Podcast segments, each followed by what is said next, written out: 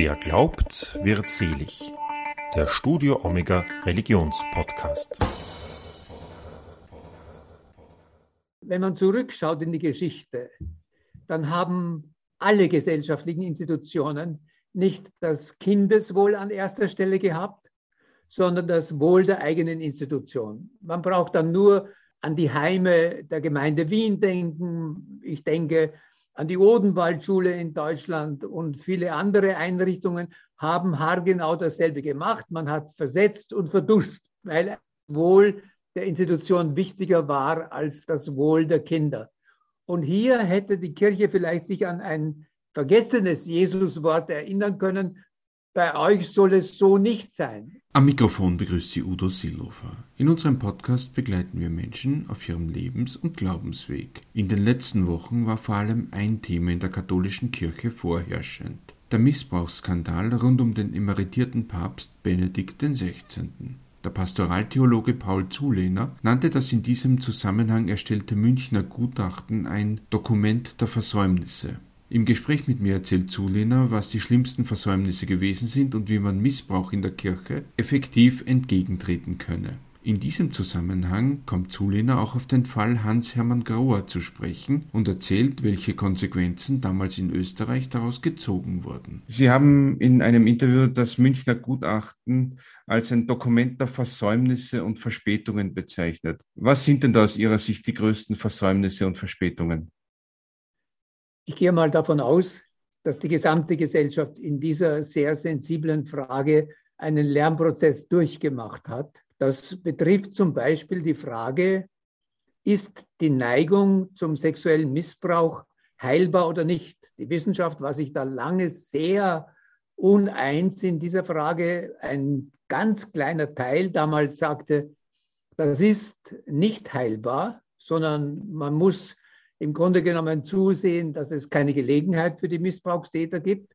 Aber andere, auch in der Wissenschaft, und zwar prominente Wissenschaftler, meinten, das sei eine heilbare Krankheit. Und es ist ja nicht uninteressant, dass selbst die Weltgesundheitsorganisation bis zum Jahre 1990 äh, Homophilie und, und Pädophilie als äh, schwere und heilbare Krankheit eingestuft hat und erst dann nachher aus dieser Einschätzung weggegangen ist.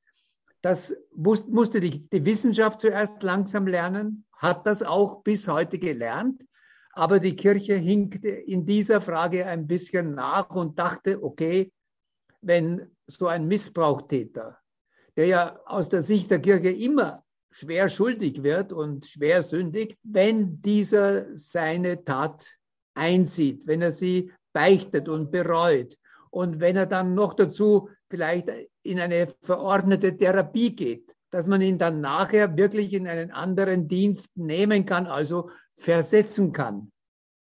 Und ich denke, das war einer der großen Versäumnisse, wo die Kirche viel zu langsam gelernt hat. Was müsste denn die Kirche da noch lernen? Was hat sie da noch zu lernen? Ja, die Schwierigkeit besteht natürlich darin, dass die Kirche möglicherweise in dieser Zeit auch zu wissenschaftsgläubig war und sich an die wissenschaftlichen Aussagen gehalten hat, die sich aber dann längerfristig offenbar nicht herausgestellt haben als richtig. Und was die Kirche hätte tun können, wäre, dass sie sagt, okay, wir machen immer, wenn wir einen dann wieder in den Dienst geben nach Beichte und Therapie, dann machen wir regelmäßig eine Evaluierung. Und dann mhm. hätte die Kirche viel schneller lernen müssen, was ja auch die Wissenschaft dann nach und nach lernen musste, dass diese Theorie der Heilbarkeit von Pädophilie und Missbrauchsneigung ein Irrtum auch in der Wissenschaft war. Sie haben da auch gesagt, dass neben, neben den Entschuldigungen, ich sage immer, müsse es auch weitere Konsequenzen geben. Wie genau können denn diese Konsequenzen aussehen? Vielleicht sollten wir noch einen Punkt hinzufügen beim Lernprozess der Kirche. Okay. Wenn, wenn, man, wenn man zurückschaut in die Geschichte, dann haben alle gesellschaftlichen Institutionen nicht das Kindeswohl an erster Stelle gehabt, sondern das Wohl der eigenen Institution. Man braucht dann nur an die Heime der Gemeinde Wien denken. Ich denke an die Odenwaldschule in Deutschland und viele andere Einrichtungen haben haargenau dasselbe gemacht. Man hat versetzt und verduscht, weil Wohl der Institution wichtiger war als das Wohl der Kinder. Und hier hätte die Kirche vielleicht sich an ein vergessenes Jesuswort erinnern können, bei euch soll es so nicht sein. Man hätte das Kind in die Mitte stellen, so wie es auch im Lukas-Evangelium von Jesus berichtet wird. Und man hat nicht das Kind und die Kinder in die Mitte gestellt, sondern im Grunde genommen das Wohl der Institution. Und das war sicher auch ein Versäumnis. In der Zwischenzeit bekennen natürlich alle, die darauf angesprochen werden, in der Kirchenleitung, wenn sie sich rechtfertigen müssen. Es ist klar, wir haben diesen Shift vorgenommen. Wir stehen heute in einer ganz neuen Lage und haben gelernt, das Kindeswohl ganz oben hinzusetzen vor das Wohl der Institution. Es ist ja so, es gibt da eben in diesem Gutachten noch eine 82-seitige Stellungnahme des emeritierten Papstes, Benedikt XVI. Und da ist ehrlicherweise ein Passus drinnen, der mich ehrlicherweise ziemlich fassungslos macht, nämlich wo er eben sagt, dass die Entblößung eines Geschlechtsteiles vor minderjährigen Mädchen noch kein Missbrauch sei, weil die Kinder nicht berührt worden sind. Was, wenn Sie sowas hören, was geht Ihnen da durch den Kopf? Naja, auf der einen Seite erinnert mich das an eine fatale Kasuistik, die es in der katholischen Tradition gegeben hat. Man hat kirchenrechtliche Erbsenglauberei und moralische Bewertung auseinandergenommen mhm. und hat dann ziemlich genau bis in die Moraltheologie aber hinein auch, und ich habe das noch so gelernt, die Taten haargenau und pinkelig beschrieben und hat dann unterschieden, was ist strafbar und was ist nicht strafbar. Und dann kam es zu diesem unglaublichen Ergebnis, dass eben, wenn es keine Berührung gegeben hat, es rechtlich eine nicht strafbare Tat ist, was ja nicht hieß damals, dass sie moralisch okay gewesen wäre. Ja.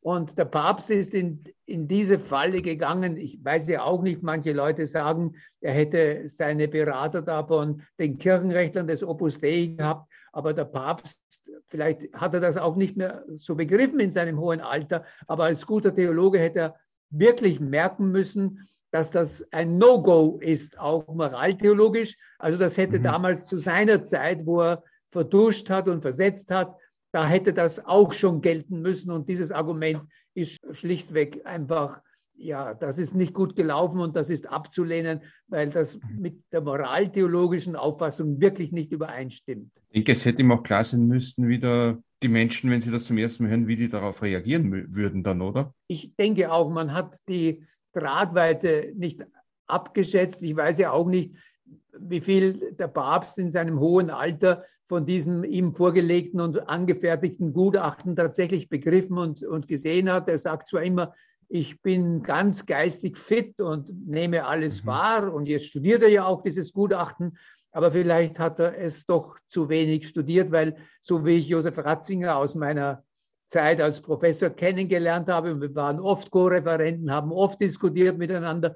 Ich habe ihn schon für einen brillanten Geist gehalten, wo ich mir denke, das hätte er vor Jahren so weder unterschrieben noch gesagt. Aber ich mhm. weiß es nicht, wie er zu dieser Aussage gekommen ist. Das entzieht sich meiner Kenntnis. Jetzt wird ja im Zusammenhang mit Missbrauchsfällen immer wieder von einer Strukturreform der Kirche geredet, die dringend nötig sei. Welche Strukturen müsste man denn da anpacken aus Ihrer Sicht?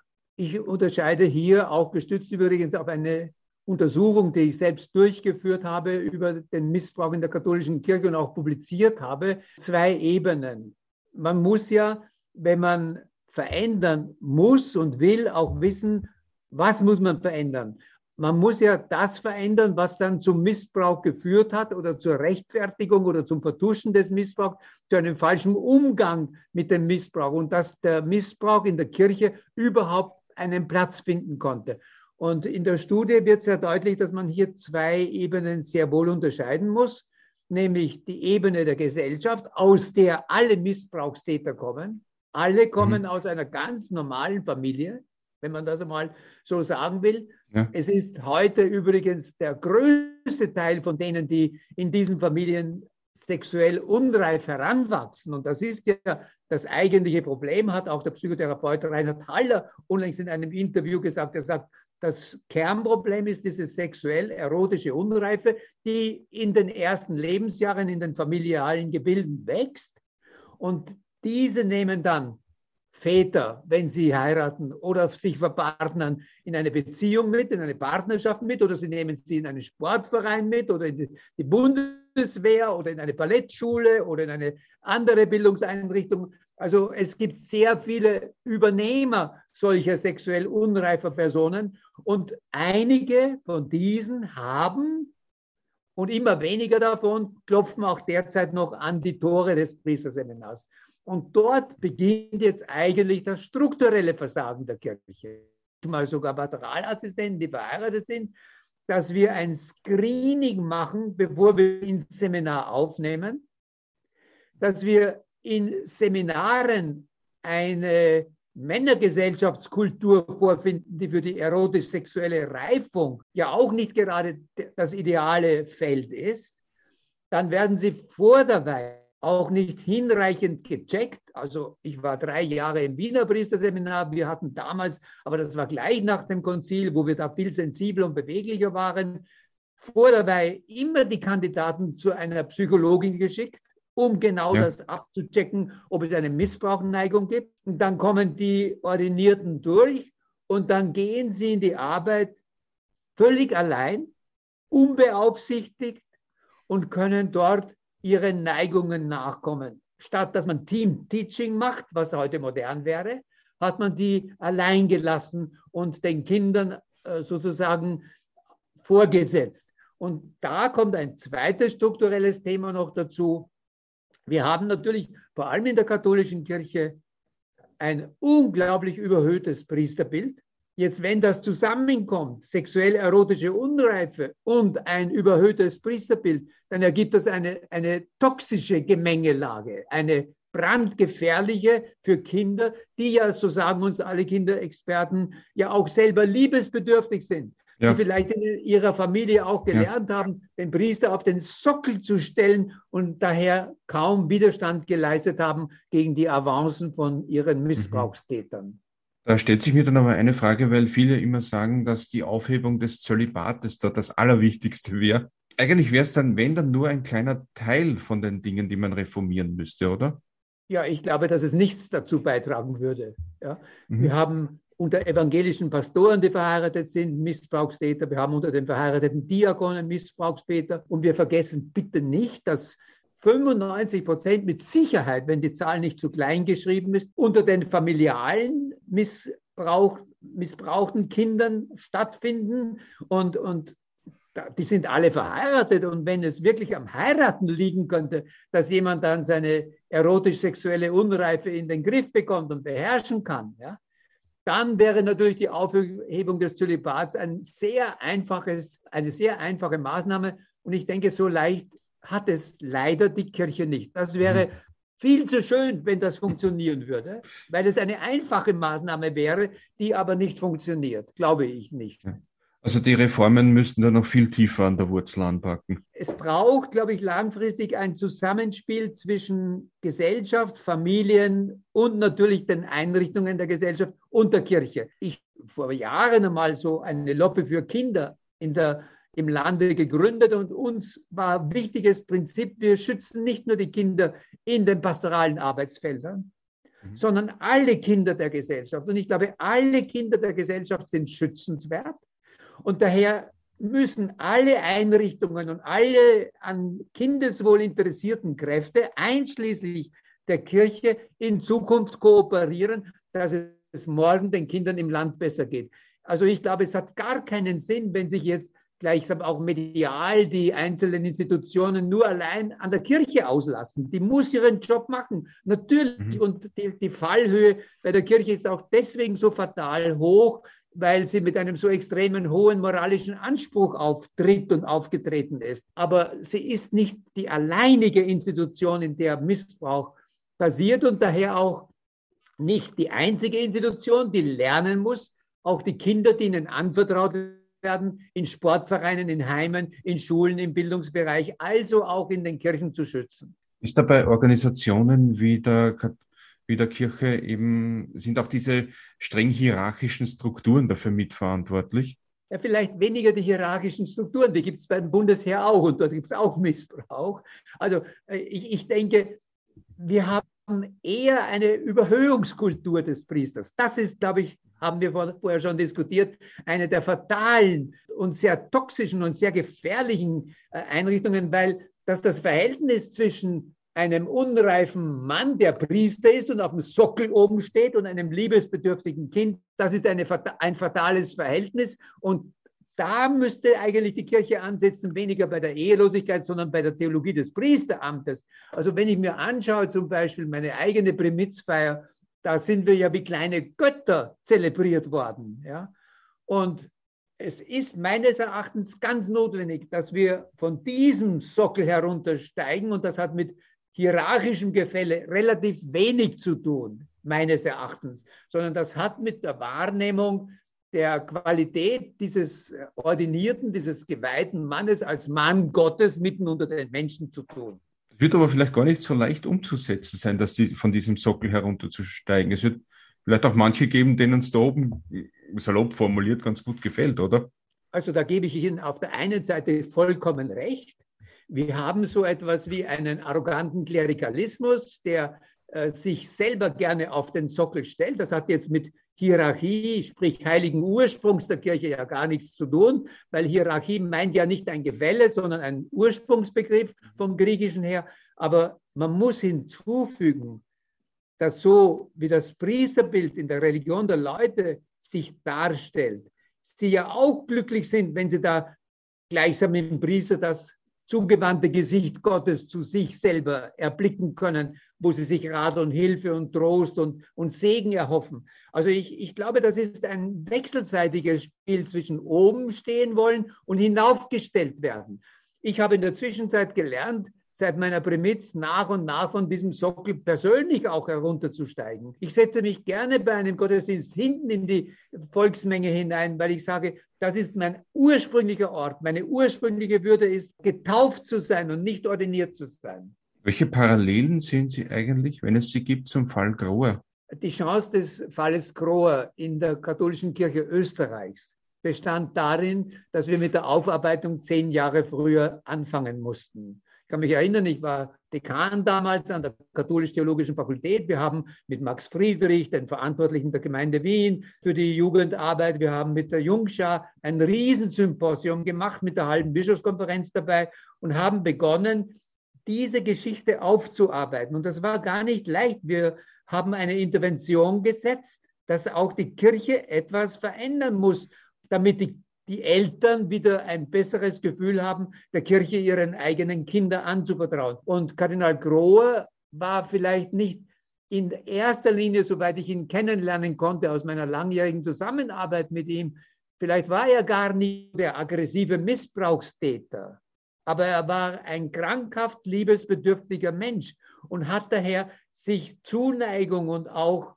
erotische Gefühle von anvertrauten, vor allem jungen Männern übrigens. Also Hartmann war ja nicht ein Kind, sondern das waren Jugendliche, das waren junge Erwachsene, hat er sich das von dort geholt.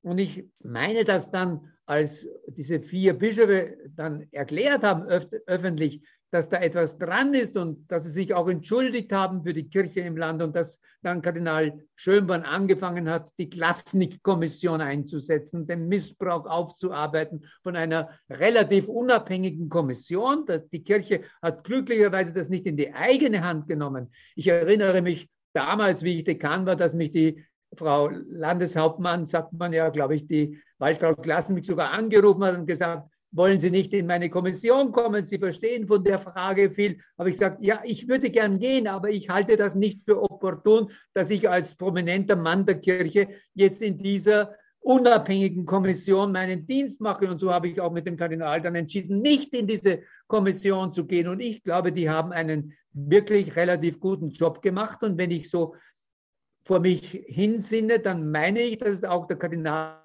Schönborn mit den vielen in Österreich gemachten Erfahrungen war, der dann einen sehr guten Beitrag leisten konnte zum römischen Missbrauchsgipfel, den Franziskus einberufen hat, um zumindest einmal die verschiedenen Bereiche der Weltkirche wie Afrika und Asien auf den gleichen Wissensstand zu bringen. Denn in diesen Ländern, wenn man vom Missbrauch von Kindern redet, denken die überhaupt nicht an Sexualität. Sie denken an Kindersoldaten. Sie denken an Kinder, die in den Fabriken ausgebeutet werden. Und ich glaube, man muss da auch einen Konsens finden, dass auch die sexuelle Ausbeutung auch in Afrika und Asien ein Riesenproblem ist, auch in Russland übrigens. Da ist die katholische Kirche ja nicht so stark präsent.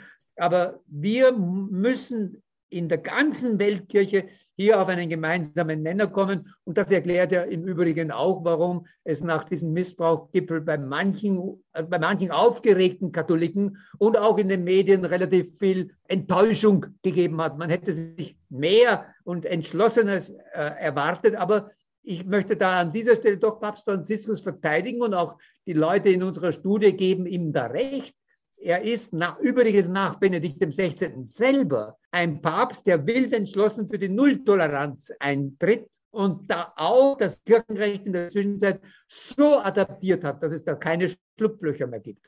Glauben Sie, dass Österreich da eben, weil Sie sagen, dass das bei uns eben der Fall Grohe zum Beispiel schon länger ist, was Aufarbeitung und auch Strukturreform angeht, eine Vorreiterrolle einnehmen kann? Oder wie sehen Sie das? Also ich erhoffe mir viel, dass wir etwas einbringen können jetzt in die kommende Weltbischofssynode, wo sicher auch ein Megathema sein wird, weil die Kirche da schwer verwundet ist und da wirkliche Beschlüsse weltweit zu fassen sind. Meiner Einschätzung nach ist, ist, Österreich einen guten Weg gegangen, aber wir sind noch nicht fertig damit. Wir haben die Priesterausbildung noch keineswegs ausreichend äh, modifiziert. Wir haben noch kein Screening beim Eintritt und vor der Weihe noch zumindest nicht im erforderlichen psychotherapeutischen Ausmaß. Wir haben noch kein Team-Teaching in der Jugendarbeit, noch keine verpflichtende Supervision für die, die in der Arbeit sind. Wir lassen natürlich die heute unterschreiben, die pastoral in den Dienst genommen werden für junge Leute, auch in den Schulen oder in der Firmenvorbereitung oder anderswo. Aber ich denke, das allein wird auf lange Sicht nicht reichen. Und das Zweite, was man mit großen angehaltenen Atem immer sagen muss, es gibt tragischerweise natürlich immer auch eine Grauzone und das in allen Kirchen. Das wird bei allen äh, Berichten in den Medien natürlich gesagt und auch äh, angesichts des äh, Gutachtens in München ist das betont worden, dass es nur die sichtbar gewordenen Fälle sind. Es gibt sehr viele Menschen, die nicht den Mut haben, das, was ihnen menschlich so tief verwundend erfahren oder widerfahren ist, dass sie das in das Licht der Öffentlichkeit bringen. Sie weigern sich darüber auch zu reden. Und ich finde das eigentlich schade, weil sagen uns viele Psychotherapeuten, das offene, faire und geschützte Gespräch wäre zumindest das Wichtigste, das Anerkennen dieses Gesprächs und dieses Leids. Und dann kann man noch immer sagen, gibt es auch eine symbolische finanzielle Entschädigung, aber auf die würde ich persönlich nicht diesen großen Wert setzen, als es zurzeit die Opferschutzorganisationen machen, was ich verstehen kann, aber was vielleicht die Reihenfolge ein bisschen durcheinander bringt. Das, man hat das Gefühl, dann gibt es doch einige, die gar nicht so menschlich sehr beschädigt sind und doch auf diesen Zug dann aufspringen. Ähm, wie kann man denn diese offenen und geschützten und auch fairen Gespräche, was müsste da gegeben sein, damit man die auch garantieren kann dann? Ich denke, dass die Erzdiözese München in der Zwischenzeit sehr schnell gehandelt hat und zwar zeitgleich mit der Veröffentlichung des Gutachtens. Man hat nämlich Beratungsstellen eingerichtet mit unabhängigen Psychotherapeuten, wo man sich telefonisch anmelden kann und wo man das Gespräch suchen kann. Das ist meines Erachtens ein erster ganz wichtiger Schritt. Und der zweite ebenso wichtige Schritt, den wir aber in Österreich schon nach der Causa Grohr gegangen sind, dass wir dann sagen, wir brauchen Ombudsstellen in allen Diözesen. Also wenn jemand von einem Missbrauch betroffen ist, dann muss diese Person und seine Angehörigen die Möglichkeit haben, das bei dieser Ombudsstelle zu melden und ohne einer Vorverurteilung ist das Wort zu reden, muss solange bis das geklärt ist, diese Person aus dem Dienst genommen werden. Mhm. Darauf können sich heute die Leute bei uns im Land verlassen. Und ich denke, dieser Standard wird auch in Deutschland jetzt durchgesetzt werden. Ich habe mir auch durchgelesen, welche Konsequenzen und Reformen da eben andere dann auch fordern. Und da ist mir eines aufgefallen, nämlich vom kirchlichen Experten für Missbrauchsprävention, vom Hans Zollner, der eine Art kirchliche Gefängnisse für Missbrauchstäter gefordert hat und wo Täter dann quasi nach verbüßter Haftstrafe aufgenommen und weiterhin kontrolliert werden können. Ähm, ja. Ich weiß nicht, ist Ihnen diese Forderung bekannt und wenn ja, was halten Sie da davon? Persönlich neige ich dazu, heute den anderen Weg vorzuschlagen. Und man muss da Erfahrung sammeln, weil wir noch keine haben. Ich denke, die Gesellschaft sollte eine einheitliche Vorgangsweise suchen und alle Täter, egal in welcher Institution, ob Kirche oder nicht, gleich behandeln. Und das tut ja auch die Gesellschaft heute schon. Ich höre, heute wurde während der Verhandlung in Köln ein Missbrauchstäter verhaftet und ins Gefängnis gebracht. Also ich, ich denke, diese Kooperation der Kirche mit den weltlichen Gerichten schafft der Kirche auch wesentlich mehr Vertrauen und Ernsthaftigkeit, als wenn man dann wieder eine Lösung sucht, wo der Verdacht nicht ganz von der Hand zu weisen ist, man richtet es sich jetzt wieder im eigenen Bereich. Das ist noch ein bisschen ein, ein Nachwehen dieser Idee, die Kirche sei eine Societas Perfekte, die alles sozusagen im inneren Bereich selber organisiert und entscheidet. Also meines Erachtens ist das eine Figur, die das Konzil, das Zweite Vatikanische Konzil schon aufgegeben hatte und wo wir heute die Kooperation mit den staatlichen Stellen suchen müssen. Das würde auch der Glaubwürdigkeit der Kirche in diesen Fragen sehr viel bringen. Mir ist noch ein Gedanke, geht mir aber so etwas auch immer wieder durch den Kopf, wenn solche Fälle an Tageslicht kommen, nämlich würde es da strukturell da auch etwas bringen, wenn man quasi Frauen fürs Priesteramt zulassen würde, aus Ihrer Sicht? Ich würde mir als ersten Schritt schon vorstellen, dass Frauen zumindest in die Priesterausbildung implementiert werden müssen. Ich erzähle da gerne diese eine Geschichte. Ich war in Lemberg, in WIF, in einem Priesterseminar zu einem Kongress eingeladen. Ich spreche dort mit der Seminarleitung, wie das ist. Und griechisch-orthodoxe Priester, bevor sie geweiht werden, sich entscheiden, ob sie heiraten oder nicht. Mhm. Und das ist sehr spannend, dass das Priesterseminar gleichsam für viele Kandidaten die letzte Chance ist, wenn sie heiraten wollen, um eine Frau zu finden. Das heißt, es ist gleichsam, die Hörsäle sind so etwas wie, wie eine, ja, ein, wie, wie heißen diese, diese Einrichtungen, wo man, wo man sozusagen Partner findet? Ja, im, hm. im, eine Singlebörse im Prinzip. Ja, ja, oder? genau, so etwas. Und, und, und da ist meines Erachtens schon etwas Interessantes in Gang gekommen, dass dort schon vor der Weihe sich die Menschen finden müssen, von, wenn sie heiraten wollen. Und das scheint für die Entwicklung dieser Männer meines Erachtens sehr gut zu sein. Jetzt sind da auch die Frauen in einer anderen Weise im Spiel, nicht in der Leitung, auch nicht mhm. als Therapeutinnen. Das wären kleine, zaghafte erste Schritte. Ob dann wir einen Schritt noch weitergehen, wie die evangelische Kirche zum Beispiel und künftig Frauen ordinieren, ist meines Erachtens eine nicht zwingend äh, hier angehängte Frage, weil wir im Grunde genommen sonst ja auch in der evangelischen Kirche keine Missbrauchsfälle haben dürften, aber die evangelische Kirche in Deutschland jetzt zurzeit an der Aufarbeitung dran ist. Bei nicht so vielen Fällen, aber bei empfindlich ausreichend vielen Fällen. Der Kirche stehen da ja sehr viele Veränderungen eigentlich bevor, struktureller Natur. Wie kann sie das schaffen? Ich hoffe, dass der Papst Franziskus noch lange lebt und vor allem dieser synodale Weg wirklich ein Beben in die Kirche bringt. Das Konzil, das Zweite Vatikanische, wollte ja schon dieses Update der Kirche, dieses Aggiornamento auf den heutigen Tag bringen. Aber das ist dann stagniert.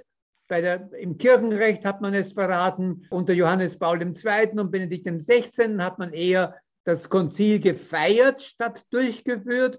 Und Papst Franziskus hat ja das wieder haarscharf in Angriff genommen und sagt, wir müssen in dieser Welt von heute ganz nahe am Menschen sein, von Gott herkommen. Und das geht nur, wenn wir eine angemessene Gestalt für die Kirche finden, die in diese Zeit passt. Und das wird eine mega Herausforderung sein, weil natürlich sich schon lange der Widerstand auch in Rom regt. Aber ich hoffe, dass die weltkirchliche Versammlung wie auf dem Zweiten Vatikanischen Konzil dann am Ende doch so stark sein wird, Papst Franziskus erhofft sich dann sehr viel Eingebung durch den Heiligen Geist. Er sagt, auf den müssen wir alle hören und wir müssen das gut unterscheiden. Und dann hofft er, dass man über dieses Hinhören auf die Frage, was Gott von der Kirche in der Welt von heute an Arbeit will zugunsten der Menschen, dass man sich dann auf ein vernünftiges Programm und auch auf Reformen einigen kann. Vielen lieben Dank, dass Sie sich die Zeit genommen haben. Dankeschön. Aber gerne. Vielen Dank, Herr Seelhofer. Das war Wer glaubt wird selig, der Studio Omega Religionspodcast für heute. Wenn Ihnen unser Podcast gefällt, dann empfehlen Sie uns weiter, erzählen Sie Ihren Freunden und Ihrer Familie von uns. Außerdem können Sie uns auch auf YouTube folgen oder eine gute Bewertung auf der Podcast-App Ihrer Wahl über uns schreiben. Damit bleibt mir nur noch, mich zu verabschieden. Auf Wiederhören und bis zum nächsten Mal, sagt Udo Seelofer.